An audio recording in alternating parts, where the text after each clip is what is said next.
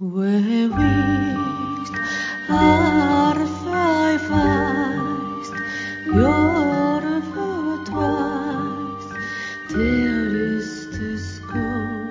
ぼ日刊階段山猫便第63夜。今夜ご紹介するのは橋渡りというお話です。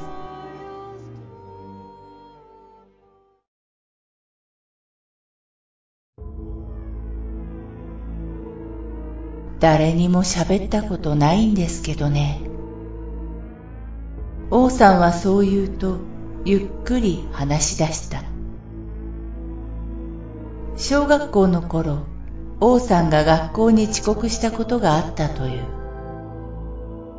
その理由は結局王さんは先生にもご両親にも話さなかったのだという。子供心になんか変だと思っていたからだ。変だと気づいてしまった王さんは怖くて先生にも両親にも話せなかったのだ。ランドセルを背負った王さんは普段通りに家を出て学校へ向かった。周りには同じ学校に行く生徒が何人もいるはずの時間にもかかわらずその日に限って誰もいない。周りに知ってる子供がいないんですよ。そしたら今日はお休みかな？って思うじゃないですか。不安になりながら通学路を歩いているとこっちだよと声がしたというそちらを見ると自分と同じぐらいの少年がいて、おいでおいでをしている。記憶にない子供だったが、今まで誰もいない道を歩いてきた王さんは、ちょっと安堵した。え？何？こっちにみんな集まってるんだよ。知らないの？知らないよ。なんだ、早くおいでよ。そう言うと通学路の道から路地に入っていく。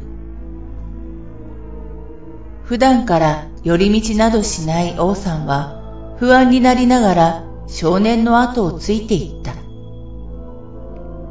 角をいくつか曲がると普段見たことのないドブ川に出た。道はそこで終わっていた。ドブ川は大人が両手を広げたぐらいの幅で、およそ1メートルおきにコンクリでできた橋のようなものが渡されていた。少年はそのコンクリに乗り、ここから行くんだよ。と言うと、次のコンクリに飛び移った。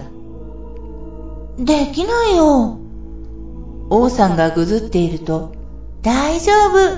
ほら少年が何度も2本のコンクリの間を往復して手本を見せる。王さんはそれを見て最初のコンクリに立ち、次のコンクリに飛び移った。できたできた少年は王さんに向かって言うと、次のコンクリに飛び移った。王さんはそれについていく。いくつコンクリを渡っただろうか。王さんはすごく不安になった。みんなどこにいるの？もうすぐだよ。もう学校始まっちゃう。もうすぐ着くよ。少年がトントントンと連続して飛んだ。あ、待ってそして王さんは次のコンクリを踏み外した。踏み外した途端、もうダメだと思ったという。しかし、衝撃があったが、水の感触がない。目を開けると、あまり見覚えのない場所だった。え？見回してみると、それは学校の裏にある貯水池だった。普段から先生や両親に近寄ってはいけないと言われていた貯水池のすぐ横で王さんは転んでいたのだ。王さんは泣きながら学校へ駆け込んだ。もう学校は始まっていた。遅刻だった。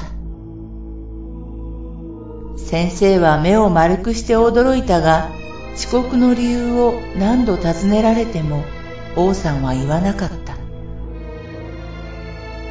あの時踏み外さなかったら私はここにいなかったんでしょうね。